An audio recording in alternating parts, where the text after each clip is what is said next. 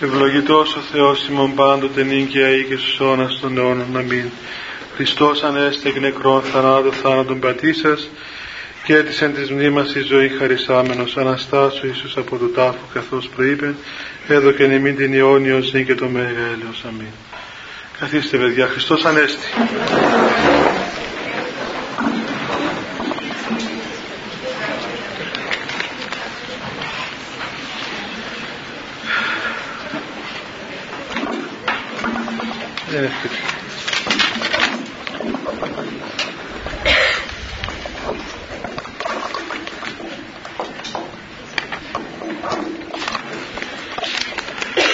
Παιδιά, μπείτε λίγο, μπείτε λίγο πιο μέσα για να μην μένουν έξω οι άλλοι.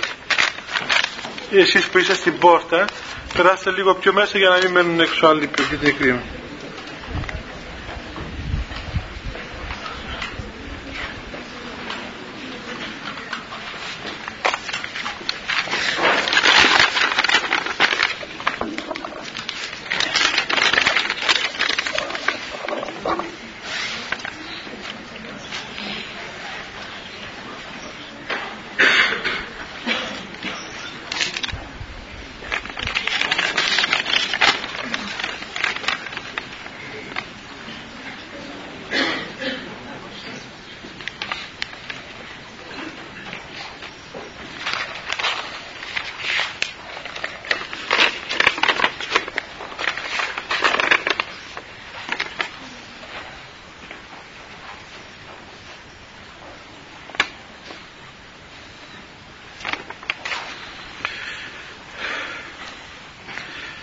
Υπάρχουν μερικές απορίες παιδιά και θα ασχοληθούμε με αυτές μάλλον. Καταρχάς υπάρχει ένα φυλάδιο εδώ, τυπογραφημένος πώς το λένε, φωτοτυπημένο, που μιλάει για ότι το Βυζάντιο ξανάρχεται και τα λοιπά, οι Ορθόδοξοι θα συγκρουστούν τους Νατοικούς, θα συγκρουστούν με τους Νατοικούς. Και υπογράφει ο Γέροντας Ιωσήφ, λέει από κάτω, το 1995, πριν τέσσερα χρόνια. Ε, από ό,τι ξέρω το γέροντα και αυτό το φυλάδιο είναι νόθον. Έτσι παιδιά και δυστυχώς δημοσιεύτηκε στις εφημερίδες. Είναι νόθον, είναι κύφθυλον, είναι πλαστών, δεν υπάρχει. Έτσι.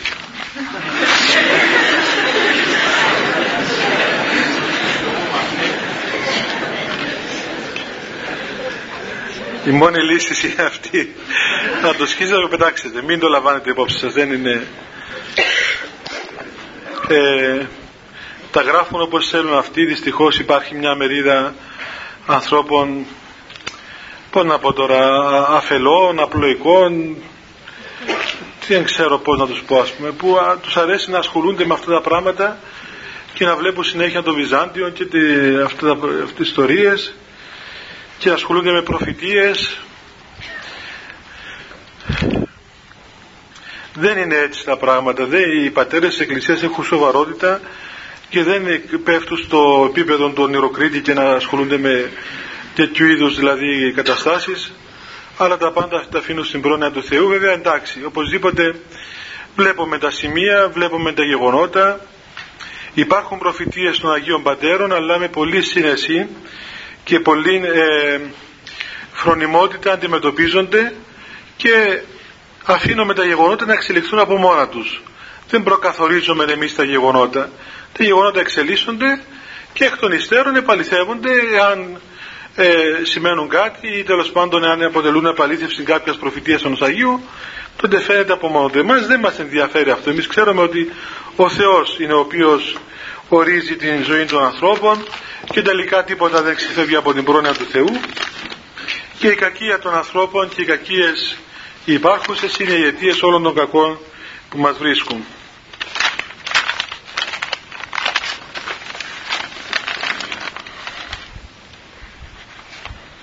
Λοιπόν, μια ερώτηση λέει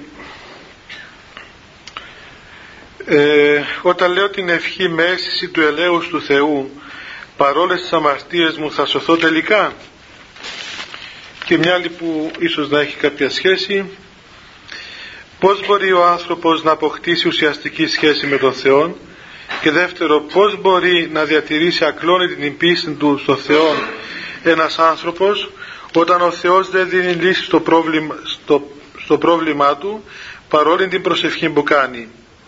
Και τρίτον η προσευχή ενός Αγίου ανθρώπου και ενός αμαρτωλού ανθρώπου εισακούεται από τον Θεό με, το ίδιο, με τον ίδιο τρόπο ή μήπως η προσευχή του αμαρτωλού δεν φτάνει ποτέ στον θρόνο του Θεού.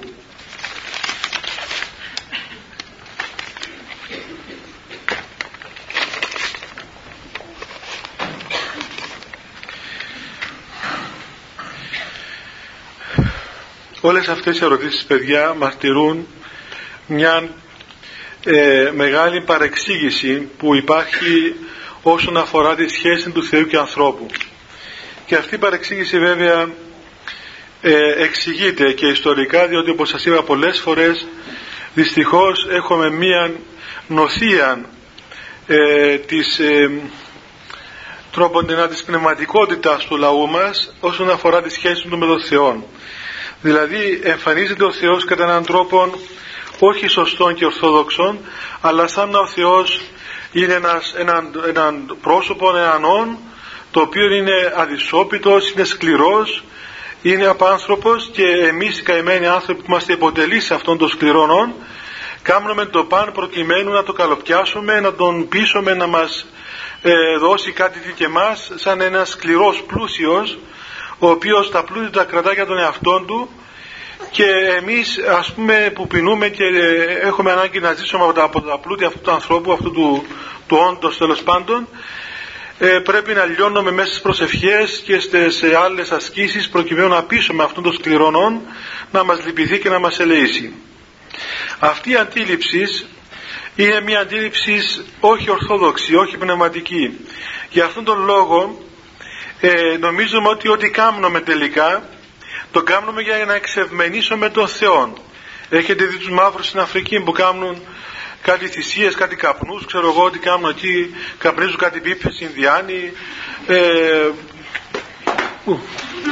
κάτι, τέλος πάντων διάφορα ξόρκια, τι κάνουν τέλος πάντων κάτι πράγματα παράξενα, προκειμένου να εξευμενήσουν τον Θεό, ώστε ο Θεός να μην τους κακοποιήσει, να μην τους είναι ε, θυμωμένος απέναντί τους αλλά να αποκτήσει μια φιλική στάση απέναντι στους ανθρώπους. Και ό,τι κάνουν οι άνθρωποι έχει αυτόν τον χαρακτήρα. Δυστυχώς αυτή η αντίληψη είναι διάχυτη και στο δικό μας λαό. Ίσως λόγω των ιστορικών μας ε, έτσι, σχέσεων και με το Ισλάμ, με τους Τούρκους, με τα Μουσουλμάνοι που έχουν σχεδόν μια τέτοια αντίληψη με τον Θεό ή ίσως λόγω άλλων επιδράσεων πάντως είναι μία στάσης έναντι του Θεού και μία αντίληψη η οποία δεν είναι καθόλου σύμφωνη με το Πνεύμα των Αγίων της Εκκλησίας μας. Διότι οι Άγιοι Πατέρες ε, πίστευαν και έβλεπαν ακριβώς το αντίθετο ότι εκείνος ο οποίος θέλει ε, θεραπεία και θέλει εξυλασμό και θέλει ξέρω εγώ ε, να δουλευτεί δεν είναι ο Θεός αλλά είναι ο άνθρωπος το πρόβλημα δεν είναι στο Θεό. Ο Θεός είναι ο, ο καλός πατέρας μας, ο οποίος δεν έχει κανένα πρόβλημα με εμάς. Εκείνος αφ' αυτού του είναι αγάπη η οποία προχέται προς πάντα τα χτίσματά του. Ο Θεός αγαπάει εξίσου τους πάντες. Είπαμε κι άλλη φορά ότι ο Θεός παιδιά δεν έχει μέσα, μέσα στην ύπαρξη του ίχνος, ίχνος αλλοιώσεως. Δηλαδή δεν αγαπάει κάποιον άνθρωπο περισσότερο και κάποιον άνθρωπο λιγότερο. Ακόμα είπαμε και τα δύο όντα. Έτσι, το ένα που είναι ο διάβολος, που είναι ο σατανάς, ο οποίος είναι το, πώς να πούμε, το πιο απομακρυσμένο όρο από τον Θεό και το άλλο το είναι η Θεοτόκος, η οποία είναι το πρόσωπο, το πιο τέλειο πρόσωπο, το πρόσωπο το οποίο έχει άμεση και τελεία σχέση με τον Θεό. Αυτά τα δύο όντα ο Θεός τα αγαπάει εξίσου. Δηλαδή όπως αγαπά τον διάβολο ο Θεός, αγαπά και την Παναγία. Δεν ήταν ποτέ δυνατόν ο Θεός να έχει αλλίωση στην αγάπη του. Έτσι όπως αγαπάει ξέρω εγώ 100% των διάβολων αγαπάει 100% και την Παναγία και όλους τους Αγίους. Τι συμβαίνει τώρα; Το πρόβλημα δεν είναι ο Θεός. Το πρόβλημα είναι, είναι ο διάβολος ο οποίος αρνείται τελείως τη σχέση του με τον Θεό κατά 100% και άρα δεν έχει κοινωνία με τον Θεό παρόλο που ο Θεός πλουσιοπάροχα και χωρίς μέτρο, άνευ μέτρου προχαίει την αγάπη του και σε αυτό ενώ η Θεοτόκος 100% είναι ανοιχτή, είναι δεκτική προς τον Θεό και Φύτω ρε παιδοκράτο, το βάζω κάτω. Δεν έχουμε το κουτί. Λοιπόν, και έχει άμεση σχέση και άμεση κοινωνία με την αγάπη του Θεού.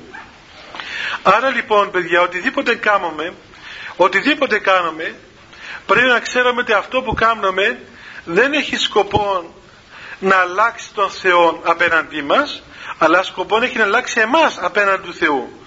Δηλαδή εμείς πρέπει να ανοίξουμε την καρδιά μας να χωρέσει τον Θεό. Παραδείγματος χάρη, ο ήλιος, έτσι ανατέλει ο ήλιος και ε, στέλνει το φως σε όλο τον κόσμο. Ο ήλιος στέλνει το φως σε όλους, σε όλα τα δημιουργήματα του. Τώρα ο καθένας από εμάς λαμβάνει τόση, τόση, τόσο φωτισμό και τόση θερμότητα ανάλογα με το που βρίσκεται, με το πόσο εκτεθειμένος είναι στον ήλιο. Υπάρχουν και ε, ξέρω εγώ αντικείμενα τα οποία μαζεύουν ακόμα και τις ακτίνες του ήλιου ώρες και τις επικεντρώνουν και μπορούν να κάψουν ας πούμε και ε, ολόκληρα αντικείμενα γιατί μαζεύουν όλη αυτή τη θερμότητα και την ε, επικεντρώνουν σε ένα σημείο που μπορεί να γίνει και φωτιά ακόμα. Δηλαδή ε, ο ήλιος δεν έχει καμιά διαφορά. Όπως στέλνει το φως του στον ένα, το στέλνει και στον άλλο. Τα αντικείμενα που δέχονται το φως του ήλιου, άλλα αντικείμενα μαζεύουν τις ακτίνες, άλλα τα αποθούν. Ε, το ίδιο τρόπο συμβαίνει και με τον άνθρωπο. Άλλοι άνθρωποι δέχονται το, το φως του Θεού απόλυτα, άλλοι αρνούνται το φως του Θεού απόλυτα και από τα δύο αυτά άκρα υπάρχει μία ολόκληρη κλίμακα. Ο κάθε άνθρωπος ανάλογα με το ποιο βαθμό καθάρσεως έχει από τα πάθη και τις αμαρτίες έχει την ανάλογη δεχτικότητα από τον Θεό. Άρα λοιπόν οτιδήποτε κάνουμε αφορά εμάς ουσιαστικά. Αφορά να θεραπεύσει την δική μας ύπαρξη ώστε να μπορέσει η ύπαρξή μας να κοινωνήσει περισσότερο και περισσότερο με τον Θεό. Έτσι λοιπόν όταν, όταν προσευχόμαστε, όταν λέμε την ευχή και λέμε να λέμε την ευχή ε, έχοντας συνέστηση της, ε, της αναξιότητός μας. Αυτό δεν είναι γιατί ο Θεός θέλει να μας πατά από πάνω πούμε, και να μας έχει συνετριμμένους, αλλά γιατί η δική μας καρδία είναι εκφύσεως μετά την πτώση, είναι σκληρή και άρα χρειάζεται να σπάσει αυτή η καρδιά, να σπάσει να ανοίξει αυτή η καρδιά ώστε να μπορέσει να δεχθεί την, την αγάπη του Θεού. Βλέπετε ένα παράδειγμα παιδιά όταν όταν είμαστε άνθρωποι που δεν επονέσαμε στη ζωή μας, δεν καταλαβαίνουμε τον πονεμένο άνθρωπο. Δεν μπορούμε να καταλάβουμε κανένα πονεμένο γιατί δεν πονέσαμε ποτέ. Ή τέλος πάντων και αν τον καταλάβουμε, αυτό το, αυτή η επίγνωση του άλλου είναι έτσι επιφανειακή. Μόνο ο άνθρωπος ο οποίος επώνεσε στη ζωή του μπορεί να καταλάβει τον πόνο του άλλου ανθρώπου. Παραδείγματος χάρη κάποιος άνθρωπος ο οποίος υπέστη στην ζωή του ένα πένθος έχασε ξέρω εγώ τον πατέρα του, τη μητέρα του, τον αδελφό του, το παιδί του. Αυτοί οι άνθρωποι επειδή εγεύθηκαν τον πόνο του θανάτου μπορούν να καταλάβουν τον άλλον άνθρωπο που πονά και αυτό είναι αποδειγμένο ότι όποτε ακούσουν ότι κάποια οικογένεια έχασε το παιδί της, αμέσως αισθάνονται, συμπάσχουν με τον άλλον άνθρωπο γιατί εγεύθηκαν και αυτοί ακόμα τον πόνο αυτόν. Βλέπετε εμείς στην Κύπρο ακούμε τώρα για τους Σέρβους ε, επειδή είμαστε πονεμένος λαός ε, είμαστε τέλος πάντων, είμαστε κάποτε. Ε, ε, θέλουμε να εμφανιζόμαστε ότι είμαστε κι εμείς πονεμένος λαός. Τέλος πάντων, είμαστε πονεμένος λαός, καταλαβαίνουν και τους πονεμένους Σέρβους. Πες στο μέτρο δυνάμεων μας. Οπωσδήποτε είμαι σίγουρος ότι αυτοί οι οποίοι βίωσαν την προσφυγιά οι γονείς σας δηλαδή, εσείς δεν γεννηθήκατε, είσαστε μικρά παιδιά όταν φύγατε από εκεί, όσοι είστε πρόσφυγες, αλλά οι γονείς μας, οι γονείς σας, γιατί και εγώ είμαι λίγο μεγάλος, οι γονείς σας που εβίωσαν το ξεριζωμό, εβίωσαν ας πούμε, τους βαρδισμούς, εβίωσαν ε, τον θάνατο, άρα οι γονείς καταλαβαίνουν, έχουν αίσθηση τι συμβαίνει με αυτούς τους ανθρώπους, γιατί είμαστε πονεμένοι. Δηλαδή, ο πόνος κάπου έσπασε την καρδιά μας και αυτή η καρδιά πλέον έχει μια ευαισθησία να καταλαβαίνει τον άλλον άνθρωπο. Έτσι λοιπόν και όταν προσευχόμαστε και προσευχόμαστε με, με, με επίγνωση της, της αναξιότητός μας αυτό δεν έχει σκοπό να πείσει τον Θεό ότι κοίταξε πράγματι ας πούμε είμαστε σκουλίκια και λυπήθου μας όχι ο Θεός είναι πατέρας μας. Δεν θέλει εμείς να είμαστε καταπατημένοι και κατσουφιασμένοι. Αλλά σκοπό έχει να σπάσει την σκληρή καρδία μας ώστε να μπορέσει η καρδία να καταλάβει ότι έχει ανάγκη από την αίσθηση του ελέους του Θεού. ε, ένας Άγιος, ο Άγιος Ιωάννης ο Χρυσόστομος προσευχόταν και έλεγε στον Θεό σύντριψό μου την καρδία την πεπορωμένη δηλαδή έλεγε στον Θεό κοίταξε Θεέ μου ας πούμε σπάς μου αυτήν την καρδιά την, τη σκληρή την τυφλή.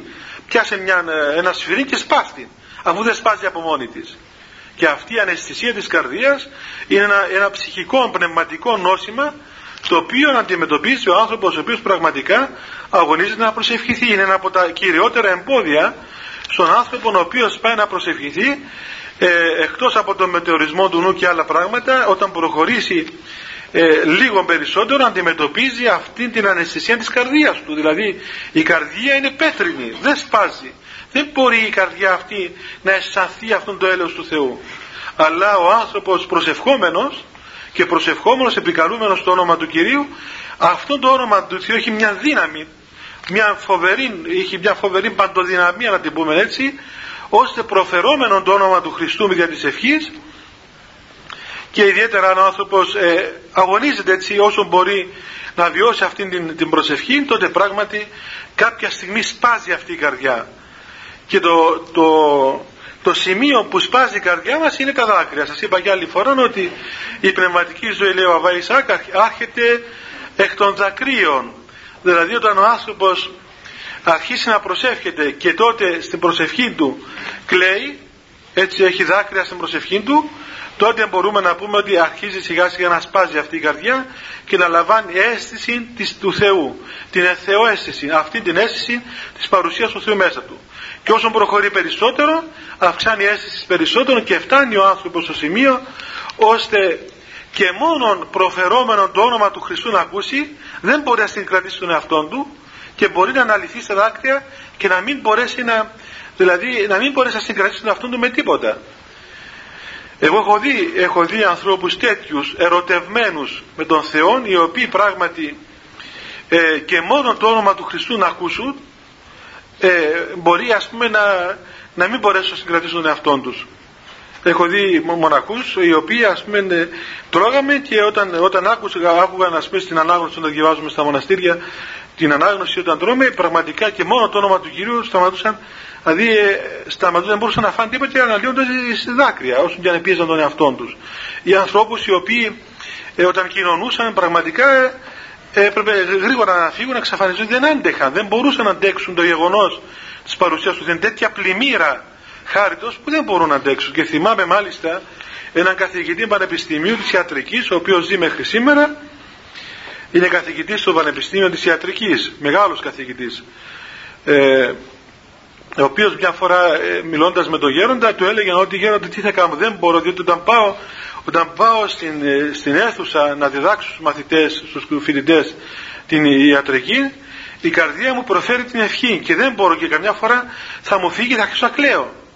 Και έχω πρόβλημα, δηλαδή πρέπει να συγκρατούν αυτό μου να μην αρχίσω να κλαίω στους φοιτητές με βγάλουν και τρελό, τι είπατε αυτός στα καλά καθούμενα και ο γέροντας του είπε να προσέχει να, να ρίξει λίγο την ένταση της προσευχής ώστε να μπορέσει να κάνει το μάθημα του σωστά. Ε, όπως επίσης έχω δει και εσείς τα ξέρετε, είμαι σίγουρος ότι ξέρετε, ανθρώπους που όταν θυμηθούν ας πούμε κάποιο πρόσωπο που το αγαπούν, έτσι κάποιοι άνθρωποι που είναι ερωτευμένοι ας πούμε μόλις σε θυμηθούν το ε, ε, ερώμενο πρόσωπο, αμέσως κλαίνε, κλαίνε, έτσι κλαίνε. Διηγούμενοι ας πούμε το πόσο καλό είναι το άλλο πρόσωπο και πόσο πολύ το αγαπούν κλαίουν και τα μάτια τους ε, τρέχουν τα δάκρυα τους είναι η φύσης της αγάπης τέτοια παιδιά. Δεν είναι παράξενο πράγμα. Και μακάρι άνθρωποι να είχαν τέτοια αγάπη που από την πολύ τους αγάπη να κλαίουν ας πούμε για τον άλλον άνθρωπο. Ε, είναι η φύσης της αγάπης τέτοια και ο άνθρωπος είναι ερωτικό όν. Εφόσον ο Θεός είναι αγάπη και ο Θεός κινείται μέσα σε έναν έρωτα προς τον άνθρωπο άρα ο άνθρωπος ο οποίος είναι κατοικόνα Θεού άρα και ο άνθρωπος είναι πλασμένος ως αγάπη άρα λοιπόν όταν αγαπά τον Θεό και ενθυμείται το όνομα του Θεού που είναι το κατεξοχήν ερώμενο πρόσωπο του, της καρδίας του αμέσως αναλύει τις δάκρυα όπως παθαίνει κατά, κατά πολύ βέβαια μικρότερων βαθμών ένας ερωτευμένος που θυμάται την ερωμένη του ας πούμε ή τον ερωμένο της και θυμάται και αρχίζει και κλαίει. Γιατί μπορεί να κλαίει και για άλλους λόγους. Όπως, όπως μη, μη σας κάνει παράξενο παιδιά. Οι Άγιοι είναι ερωτευμένοι άνθρωποι ήταν ερωτευμένοι. Έτσι ήταν πολύ ερωτευμένοι μάλιστα. Και από τον πολύ έρωτα που είχαν προς το Θεό είχαν και ανοησίες. Όπως ένας ερωτευμένος που ξέρω γράφει ποιήματα ε, τι θα πούμε ας πούμε τι άλλο κάνει στέλνεις λουλούδια, γλάστρες ε, παλιά κάνουν και κατάδες ας πούμε έξω από τα παραθύρια παράθυρα τώρα δεν έχει και παράθυρα ο κόσμος τώρα στέλνει με το email πως λέγεται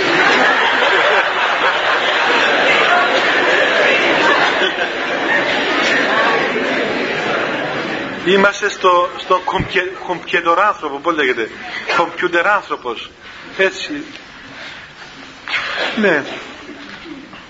Ε, άλλαξαν τα δεδομένα.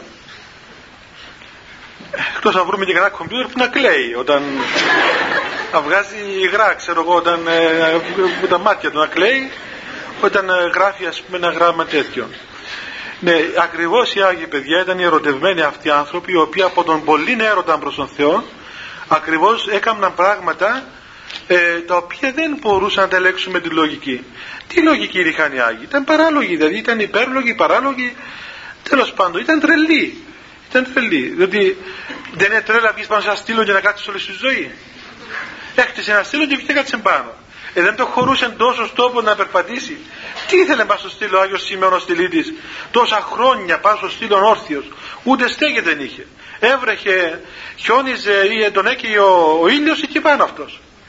Ο Άγιος Νόφος έγκλωσε στην Πάφο παρόλο που δεν ήταν παθήτης ήταν όμως είχε...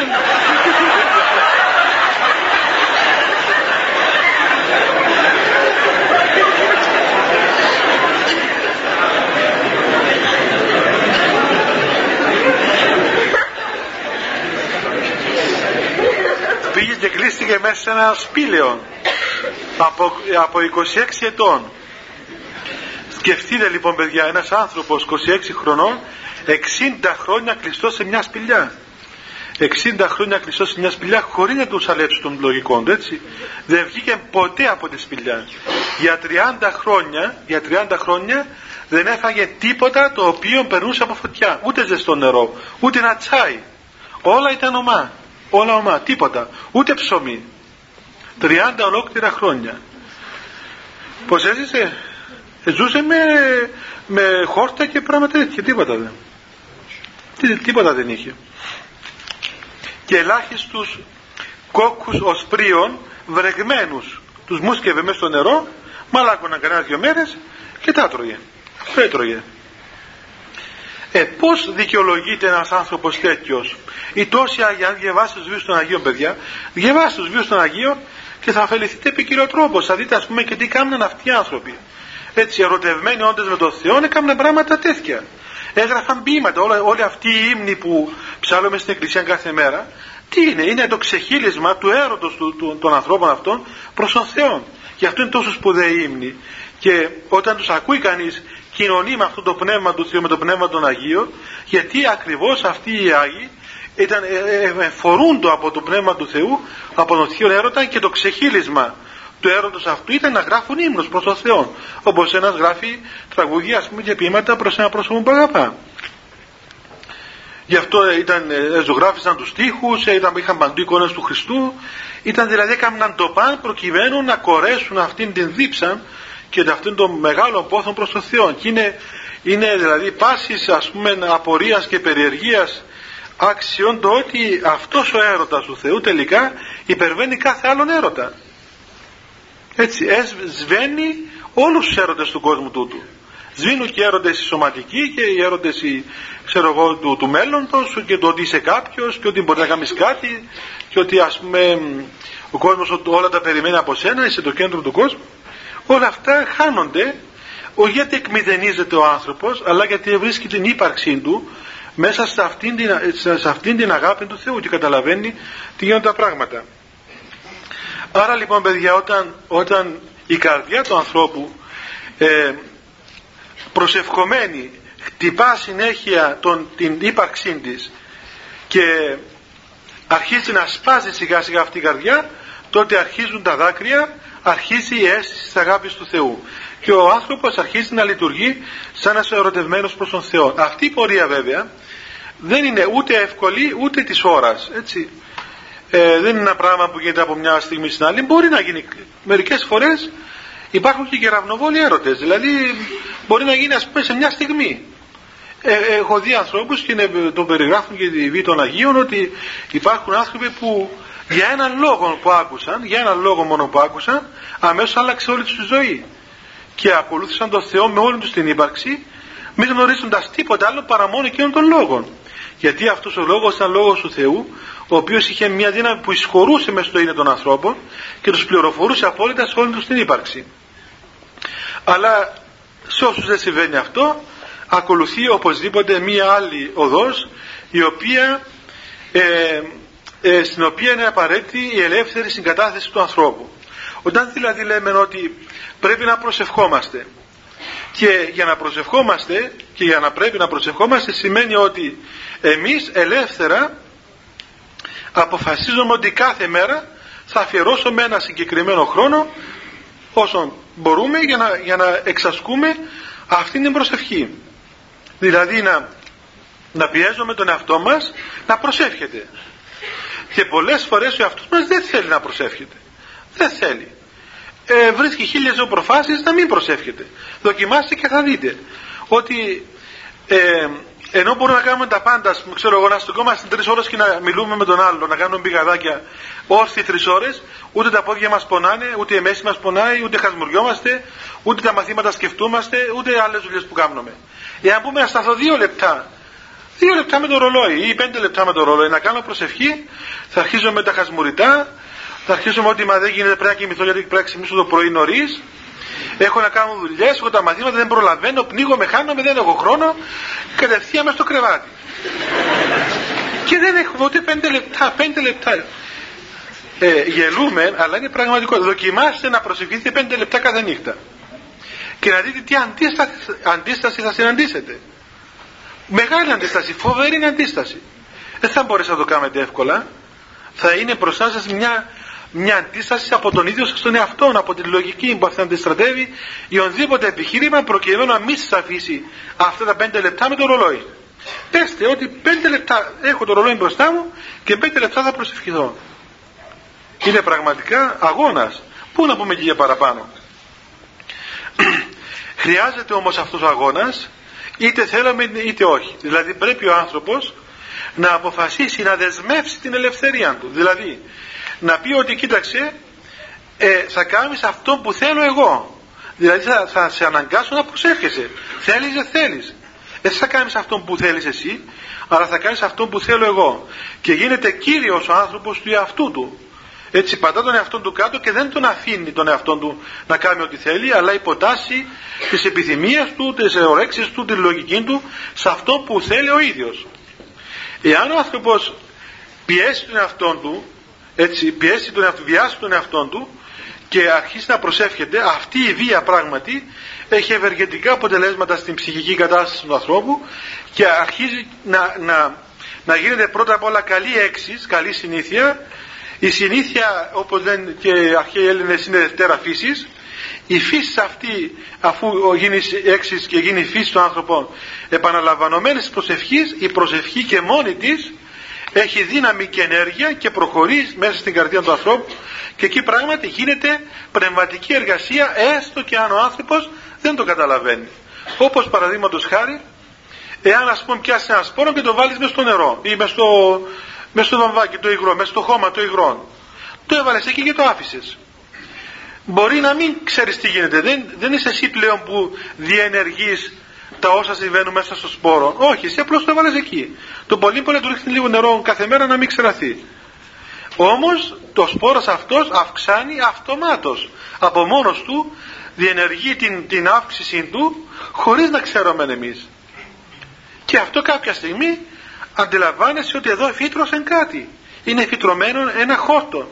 Το οποίο εάν συνεχίσεις να το καλλιεργείς και να το ποτίζεις, το χόρτο αυτό, το σημερινό το χορταράκι, θα γίνει δέντρο, το δέντρο θα κάνει καρπούς και τους καρπούς θα τους γευθείς εσύ κάποια ώρα. Και η καρπή αυτή είναι η καρπή το, το πνευματικό χαρισμάτων το οποία πλούσια δίδει ο Θεός σε όλους αφού βέβαια εννοείται ότι η καρδιά του ανθρώπου έχει ανοίξει και άρα μπορεί να μπει το Πνεύμα του Άγιο μέσα του και να δώσει αυτά όλα τα πλούσια χαρίσματα που έχει ο πλούσιος Θεός. Αυτή η ιδέα παιδιά στον εαυτό μας έχει μεγάλη σημασία και ιδιαίτερα σήμερα και ιδιαίτερα σε εσάς. Λέει στο γεροντικό ε, ένας ε, μοναχός υπηρετούσε κάποιους λεπρούς οι οποίοι έβγαζαν από τις πληγές τους τότε και λέει, η λέπρα ήταν μια μάστιγα έβγαζαν πίους και ας πούμε αίματα, κάθαρτα και χίλια δύο πράγματα. Και τα μάζευε όλα σε, σε μια λεκάνη που τα οποία προσπαθούν να τους πλύνει και να τους καθαρίσει.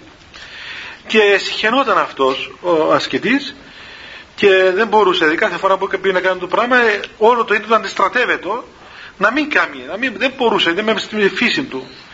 Και έλεγε στον εαυτό του κοίταξε πολύ καλά αν τολμήσεις και δεν το κάνεις, όχι μόνο θα σε βάρω τους πλύνεις, αλλά θα σε βάρω τα πιει και όλα αυτά τα πράγματα. Δηλαδή αντίστασης, αντίστασης θα το έκανε. Μην νομίζετε ότι θα το έκανε. Θα το έκανε αυτό το πράγμα και αντιστράτευε στον εαυτό του την, ε, πόντα, τη χειρότερη ποινή προκειμένου να τον εκδιάσει να κάνει αυτό το οποίο έπρεπε να κάνει. Σήμερα δυστυχώς, παιδιά υπάρχει μια νοοτροπία το τι θέλω. Το τι θέλω. Ε, και κρίνομαι τα πάντα με το τι θέλω. Εγώ δεν θέλω αυτό το πράγμα ή εγώ το θέλω αυτό το πράγμα. Μα δεν είναι κριτήριο το τι θέλεις πάντοτε, πάντοτε ας πούμε. Όση ελευθερία και να έχουμε. Τι σημαίνει δεν θέλω;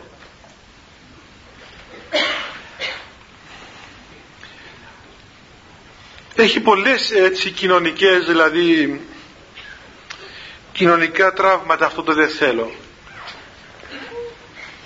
Λέει παραδείγματος χάρη, εγώ δεν το θέλω αυτόν τον άνθρωπο. Μπορεί να τον πατρεύτηκα, αλλά δεν το θέλω. Και δεν το θέλεις, έτσι δεν το θέλω. Και επειδή τώρα δεν το θέλω, χτες τον ήθελα, τώρα δεν το θέλω, άρα τον διαλύω το γάμο μου. Και λες καλά, παρακάτω, και τι σημαίνει λέει αν έχω παιδιά ας πούμε, θα κάνω κάτι που δεν το θέλω; Ναι κυρία μου να κάνεις αυτό που δεν θέλεις. Τι σημαίνει δηλαδή δεν θέλεις. Δηλαδή ό,τι θέλεις θα κάνεις. Γιατί είναι κριτήριο. Και εγώ τώρα θέλω να σας πιάσω από τα μαλλιά σου και θα βγάλω ένα-ένα. δηλαδή πρέπει να αρχίσω κι εγώ να σε τριχομαλίσω διότι θέλω να σου βγάλω τα μαλλιά σου. Αν αρχίσω να κάνω καθένας ό,τι, ό,τι θέλω με, θα κάνω τρελοκομείο στο τέλος. Ήθελε μια ομάδα πρόληψης, πρόληψης του πώς μου το είπανε πρόληψης του παιδιού, ξέρω εγώ καθυστερημένου παιδιού του, ναι, του παιδιού με, με καθυστέρηση τέλος πάντων. Ναι και προλαμβάνομαι λέει εμείς προλαμβάνομαι τα καθυστερημένα παιδιά δηλαδή, ήθελα, δηλαδή λέω ας πούμε πώς θα προλαμβάνετε ας πούμε επιτρέπετε. Δηλαδή πώς θα προλαμβάνετε, λέει ενημερώνω με τη μητέρα να πούμε ότι κοίταξε το παιδί σου έχει σύνδρομο Down, είναι καθυστερημένο και αν ας πούμε η μητέρα δεν θέλει, δεν το θέλει ασφαλώς δεν μπορεί να την πιέσουμε να φέρει στον κόσμο ένα μωρό που δεν το θέλει. Άρα λοιπόν κάνει μια διακοπή κοίησεως απλώς δηλαδή. Μια διακοπή, όπως το switch που το κλείνεις ας πούμε και του διακόπτεις την κοίηση και το ρουφάς με τη χούβερ και το πετάσεις στο, στο καλάθι των αχρήστων και γλιτώνεις από ένα μωρό καθυστερημένο. Γιατί, γιατί το κριτήριο είναι δεν το θέλει. Η κυρία δεν το θέλει αυτό το μωρό ή ο κύριος ας πούμε. Δεν θέλει να έχει ένα μωρό τέτοιο. Δεν είναι κριτήριο παιδιά. Ναι, την ελευθερία του ανθρώπου τη σέβεται ο Θεός και το θέλω πρέπει να λειτουργεί σωστά και φυσιολογικά. Αλλά ώσπου λειτουργεί εμπαθώς το θέλω, τότε δημιουργούνται και πολλά άλλα προβλήματα. Και είναι πολλά προβλήματα που σήμερα δημιουργούνται και κυρίως μέσα στους νέους ανθρώπους γιατί έχουν σαν κριτήριο το τι θέλουν. Δεν έμαθαμε να κόβουμε το θέλημά μας. Ενώ βλέπετε στην πνευματική ζωή άρθρο πρώτον η υπακοή, η κοπή του ιδίου θελήματος. Έτσι, όταν κυρίως ας πούμε όταν πάει κανείς στο μοναχισμό λέει εδώ είναι κοπή του θελήματος, δεν μπορεί να κάνεις τι θέλεις. Και μόνο που το θέλεις δεν δεν το θέλεις πλέον. Πώς να πούμε. Δεν θέλεις το θέλημά σου. Μα αυτό το πράγμα σημαίνει ότι εκόπτω εκουσίως αυτήν την τερίζα η οποία ε, βγαίνει από όλο το είναι μου και είναι η επιθυμία μου, είναι το θέλω μου. Το οποίο είναι μεν καλό και ευγενικό, αλλά είναι πότε καλό και ευγενικό. Όταν ο άνθρωπος καθαρθεί από τα πάθη και τις αμαρτίες. Ώσπου ο άνθρωπος είναι εμπαθής, άρα κρίνει και θέλει ιδιωτελώς. Δεν κρίνει και θέλει ανιδιωτελώς, αλλά ό,τι κάνει και ό,τι, ό,τι σχέση έχει είναι οι ιδιωτελείς σχέσεις οι οποίες περιστρέφονται πέριξ του εγωισμού του, πέριξ του, του εαυτού του. Και έτσι λοιπόν και στον άλλον άνθρωπο του λέει κοίταξε μέχρι χτες σε ήθελα σήμερα δεν σε θέλω. Δεν σε αγαπώ δεν σε θέλω. Και τελείωσε. Και αδιαφορεί πλέον για το τι θα γίνει με τον άλλον άνθρωπο. Βλέπετε και οι Αμερικάνοι σκοτώνουν τους Σέρβους γιατί έτσι θέλουν. Έτσι θέλουν να τους σκοτώσουν γιατί ξέρω εγώ αυτό το οποίο τους είπαν δεν το ήθελαν. Και νομίζω πολλά ψυχικά νοσήματα σήμερα είναι γιατί δεν μάθαμε, δεν μάθαμε από μικρά παιδιά. Και ξέρετε, φταίνει οι γονείς μας εδώ. Έχουμε άρρωστους γονείς που δεν ξέρω τι κόμπλεξ τους διακατέχει αλλά είπα για άλλες φορές μεγαλώνουν τα παιδιά τους με έναν τρόπο πολύ άρρωστο πάρα πολύ άρρωστο και γίνεται, ε, γίνεται κάτι το πολύ παράδοξο ώσπου το μωρό είναι μικρό και μπορεί να, να παιδαγωγηθεί τότε του κάνουμε ό,τι θέλει τότε που παιδαγωγείται δεν του κόβουμε το θέλημά του. Και του κάνουμε ό,τι θέλει και απαιτούμε όλοι να του κάνουν ό,τι θέλει και απαιτούμε αν εκείνο το μωρό εννοήσει να βγει πάνω στο τραπέζι ας πούμε, και να χορεύει πρέπει να διακόψουμε οποιαδήποτε άλλη κίνηση. Είτε λειτουργία κάνουμε είτε προσευχή κάναμε.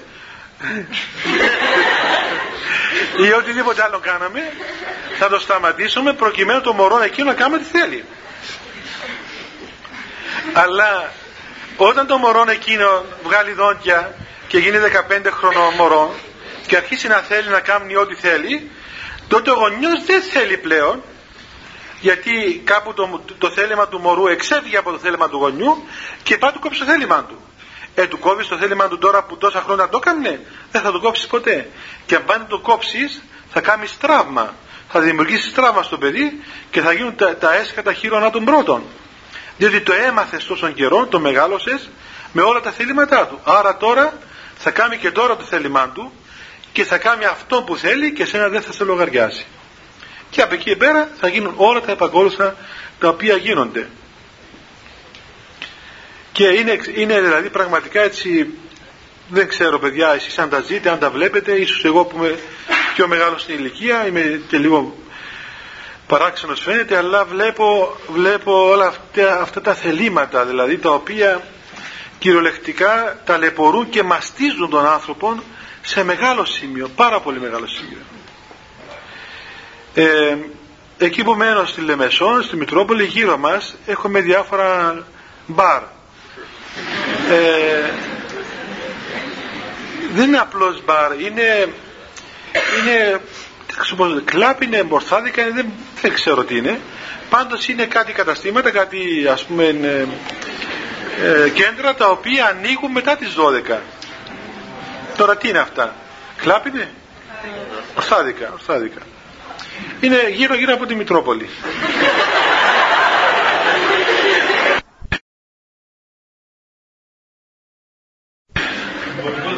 Ποιος; Εμπορικός. Ναι, ναι, βέβαια. Είναι, είναι εκεί. Εγώ χαίρομαι που τους βλέπω όλους εκεί. Βλέπω το πίμνιο μου που συχνάζει τα νύχτες.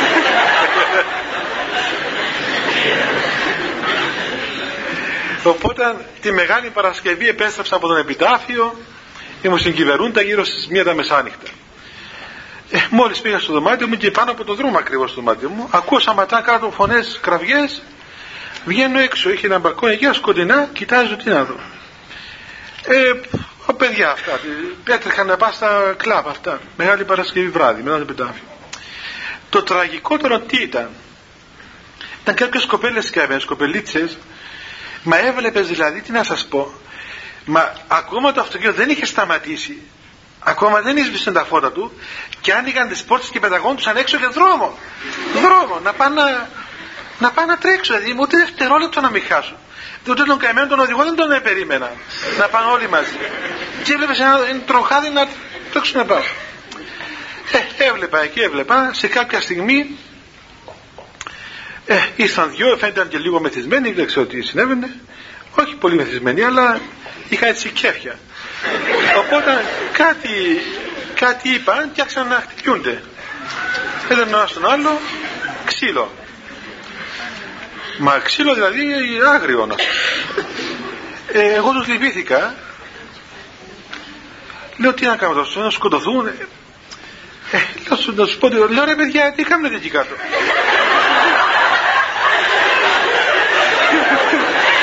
Δεν από κάτω από μένα ακριβώς. Τι κάνετε βρε εκεί κάτω. Γυρίζει ένας μου λέει, κύριε λέει, εσείς ο Αθανάσιος;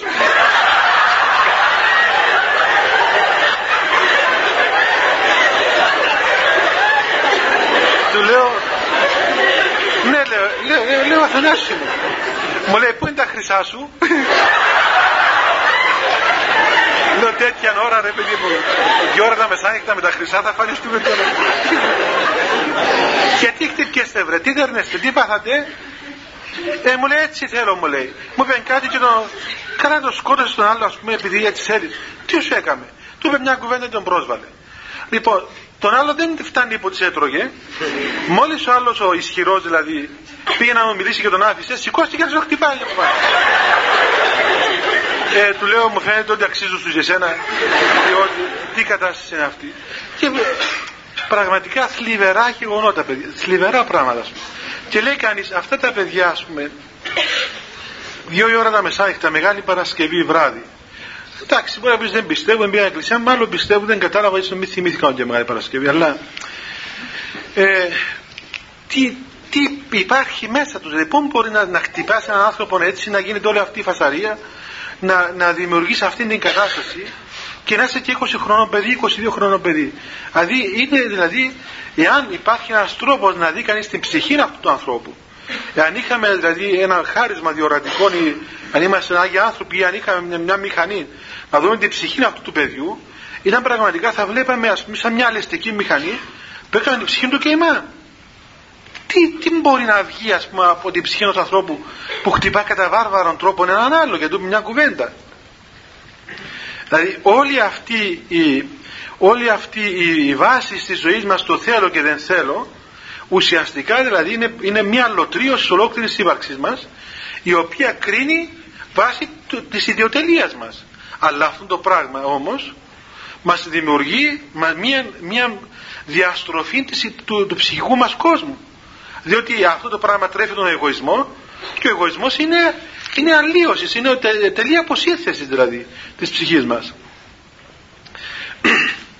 Άρα λοιπόν παιδιά όταν, όταν ο άνθρωπος δεν ζει πνευματικά, δεν γίνεται πνευματική εργασία μέσα του και δεν υπάρχει δηλαδή αυτή η, η είσοδος μέσα στο ψυχικό μας κόσμο της προσευχής με την βαθιά αυτή κατάσταση την κατάνοιξη και την αίσθηση του ελέγχου του Θεού τότε παραμένει κυριζωμένο το δέντρο του εγωισμού το οποίο, το οποίο ας πούμε ποτίζεται από όλες αυτές τις ενέργειες και αυξάνει και αποδίδει βέβαια καρπούς θανατηφόρους. Ενώ αντιθέτως όταν ο άνθρωπος ε, μάθει αυτήν την, την, την, τέχνη της προσευχής και εμπεί μέσα στο πνεύμα της προσευχής και αρχίζει να προσεύχεται ζητώντας το έλεος του Θεού τότε αρχίζει να λειτουργεί αντίστροφα ε, εις βάρος της παραφύσης ζωής μας η χάρη του Αγίου Πνεύματος η οποία μαλακώνει τον άνθρωπο, τον κάνει δηλαδή ε, άνθρωπον ε, πνευματικών, πράων, ταπεινών, ησύχιων, άνθρωπων που αγαπά τον άλλον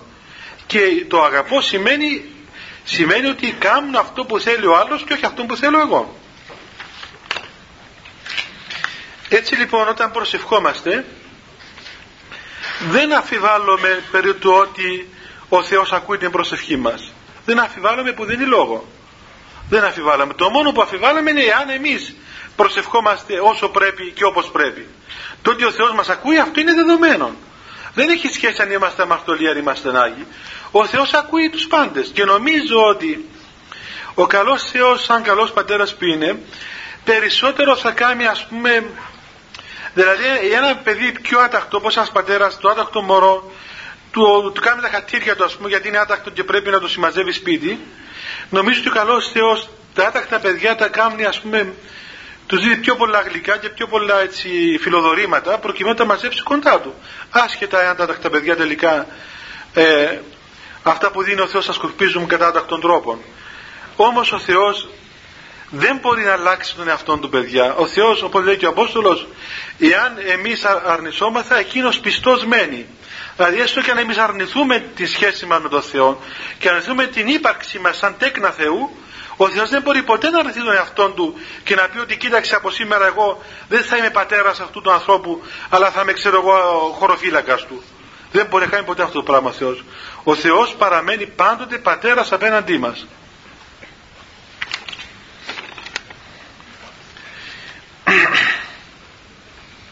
Τώρα αυτό που λέει εδώ η ερώτηση ότι ε, κάνουμε προσευχή και ζητούμε λύση στα προβλήματά μας και ο Θεός δεν απαντά και δεν λύει το πρόβλημα. Είναι κάτι που, που προσβάλλουμε τον Θεό πολλές φορές γιατί έχουμε την εντύπωση ότι ο Θεός ας πούμε είναι ένα γραφείο που κάνει ας πούμε τις δουλειές μας Όπως παθαίνω και εγώ στη Μητρόπολη που έρχονται ας πούμε και θέλουν να με δουν και λέει τι, τι θέλεις; Λέει ξέρω θα βάζεις την κόρη μου διά στο Δημαρχείο. Μα παιδί μου εγώ δεν είμαι Δήμαρχο. Εγώ είμαι ιερέας, πέ μου τίποτα πνευματικό. Ξέρω εγώ θα να ξομολογηθεί, να σου πω να νηστεύεις, πώς μετάνοιε να κάνεις, πώς να κοινωνήσεις. Μπορώ εγώ να σου πω τώρα για το Δημαρχείο. Μα πώς δεν μπορείς, ας Μητροπολίτη, να πάει να πεις στο Δημάρχο να βάλει την κόρη μου στο Δημαρχείο. Ε, δεν μπορώ να κάνω το πράγμα. Μια μέρα ήρθε ένας άνθρωπος Ήρθε ένας κύριος εκεί, ο οποίος μου λέει: Κοίταξε, ε, πήγα στο Δήμαρχο, ήθελα να μου δώσει ένα σπίτι να μένω, δεν μου έδωσε. Να πάω να του πεις εσύ, λέω: Δεν μπορώ εγώ, το Δήμαρχο προχτές για μια φορά που δεν το ξέρω. Τι να του κάνω, δεν πάρω ένα τηλέφωνο, αλλά νομίζω. Ε, λέω: Δεν μπορώ, ε, δεν μπορώ να κάνω. Πώς σα που του κάνω αυτό το πράγμα. Ε, λέει: Εντάξει, αφού το κάνει, λέει, θα μείνω εδώ απόψε.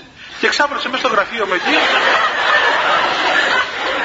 ναι, μην γελάτε παιδιά, το ξάπλωσε φαρτί πλατή με στο γραφείο και λέει: Δεν πάω πουθενά, θα μείνω εδώ. Ενώ μείνει εσύ εδώ, πάω εγώ απέναντι, τι θα κάνω; και έμεινε εκεί, έμεινε εκεί. Μετά φεύγει από μένα, πήγε στο έξω γραφείο, ξάπλωσε και εκεί. ε, βέβαια ήταν και λίγο άρρωστος, αλλά όταν δηλαδή πας, δηλαδή ζητάς πράγματα από λάθος τόπο, τότε οπωσδήποτε θα μπορεί κανείς να ανταποδώσει. Όταν ζητάς δηλαδή πράγματα τα οποία δεν μπορεί να κάνει ο Θεός. Δηλαδή, έδινα το ποτέ ένας πατέρας, του λέει το παιδί του, ας πούμε, θέλω να αγοράσω μια μοτόρα επειδή σας αφορά έτσι μια μοτόρα λέει ο πατέρας, ρε παιδάκι μα, πούμε, εγώ δεν μπορώ να σου αγοράσω μοτόρα, δεν μπορώ να ξενυχτώ όλη νύχτα από τα αγωνία, ας πούμε, θα έρθει ζωντανός ή θα με τηλεφωνήσω από την τροχιά, ας πούμε. Δεν μπορώ να σου αγοράσω μοτόρα, φοβούμαι, ε, κινδυνεύεις, είναι επικίνδυνη. Δεν το κάνει η καρδιά μου. Όχι να μου τη αγοράσεις τη μοτόρα, γιατί την αγοράσει δεν είσαι πατέρας. Ε, νομίζω ότι επειδή είμαι πατέρας δεν θα σου τη αγοράσω. Δηλαδή, όχι επειδή είμαι πατέρας, άρα πρέπει να σου τη αγοράσω, αλλά επειδή είμαι στοργικός πατέρας, άρα δεν πρέπει να σου την αγοράσω. Μέχρι που καταλάβεις και εσύ ότι ακριβώς επειδή είσαι παιδί μου και εγώ είμαι πατέρας σου, δεν έπρεπε να με φέρεις σε αυτό το δίλημα να απαιτείς με του να σου αγοράσω μοτόρα. Διότι θα με σκοτώσεις. Δηλαδή και εσύ να μην σκοτωθείς, που εύχομαι να μην σκοτωθείς καμιά φορά, αλλά εμένα θα με σκοτώνεις κάθε νύχτα, περιμένοντας να φτάσεις σπίτι με την μοτόρα σου. Και είναι πολύ δηλαδή δύσκολο πράγμα, παιδιά. Και, και νομίζω ότι δεν μπορείς, δηλαδή δεν μπορούμε να διασκεδάζουμε τη στιγμή που ξέρουμε ότι διασκεδάζοντας εμείς κάνουμε τον άλλον άνθρωπο δυστυχισμένο. Δηλαδή ο άλλος άνθρωπος αγωνιά παράφορα, έστω και παράλογα, πάντως αγωνιά δεν μπορεί να εκτιμηθεί, δεν μπορεί να αναπαυθεί, πάσχει. Η αγωνία είναι κάτι που δεν ελέγχεται από τη λογική. Κανένας άνθρωπος που αγωνιά δεν μπορεί να επιβληθεί για τη λογική του. Πιάσε έναν πατέρα, μια μάνα και δώσει χίλια λογικά επιχειρήματα να μην περιμένει το παιδί να έρθει από τη δισκοθήκη. Είναι αδύνατο πράγμα θα κάτσει να τον περιμένει μέχρι και αν κάνει ότι κοιμάται για να μην ευριάσει, πάντως δεν κοιμάται. Και αυτό θα καταλάβετε και εσείς αύριο που θα γίνετε γονείς, ότι θα λειτουργεί η φύση σας ανεξάρτητα από τη λογική σας. Διότι έτσι είναι η φύση των πραγμάτων. Δεν, μπορούμε, δεν μπορεί να αλλάξει αυτή η σχέση. Άρα λοιπόν παιδιά δεν μπορούμε να κρίνουμε και δεν μπορούμε να ζητούμε πράγματα τα οποία δεν, δεν μπορούν να γίνουν διότι δεν, δεν είναι σωστό να γίνουν. Από τον Θεό ζητούμε, λέει ο ίδιος ο Κύριος, πρώτον τη βασιλεία του Θεού. Και τα, όλα τα υπόλοιπα θα έρθουν εάν μας χρειάζονται στην ώρα τους. Εάν δεν ζητούμε τη βασιλεία του Θεού και πάμε και προσευχόμαστε και κλαίμε, ε, ζητώντας ξέρω εγώ ας πούμε την αγάπη μας να πούμε. Ε καλά, εντάξει ρε παιδί μου, δεν προσβάλλεις και τον Θεό. Όταν για εκείνον τον άνθρωπο κλαις και οδήγασε και εμπεθείς και νυχτοξημερώνεσαι προσευχόμενος, αλλά ποτέ δεν έκλαψες ζητώντας την αγάπη του Θεού.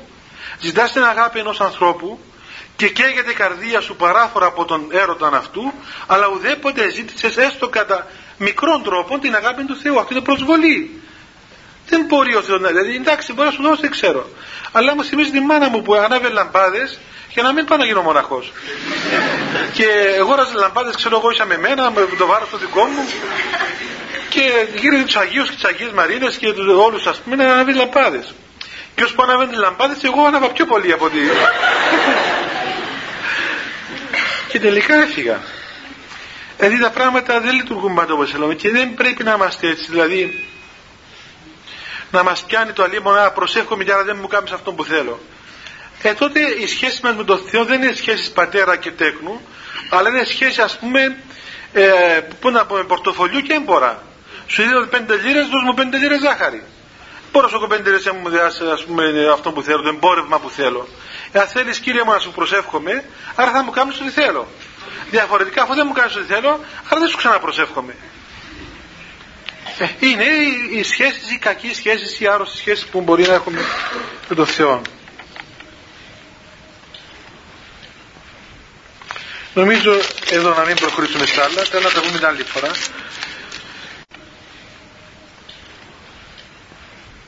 Χριστέ το φως του αληθινών, το φωτίζον και αγιάζον πάντα άνθρωπο ερχόμενος εις τον κόσμο.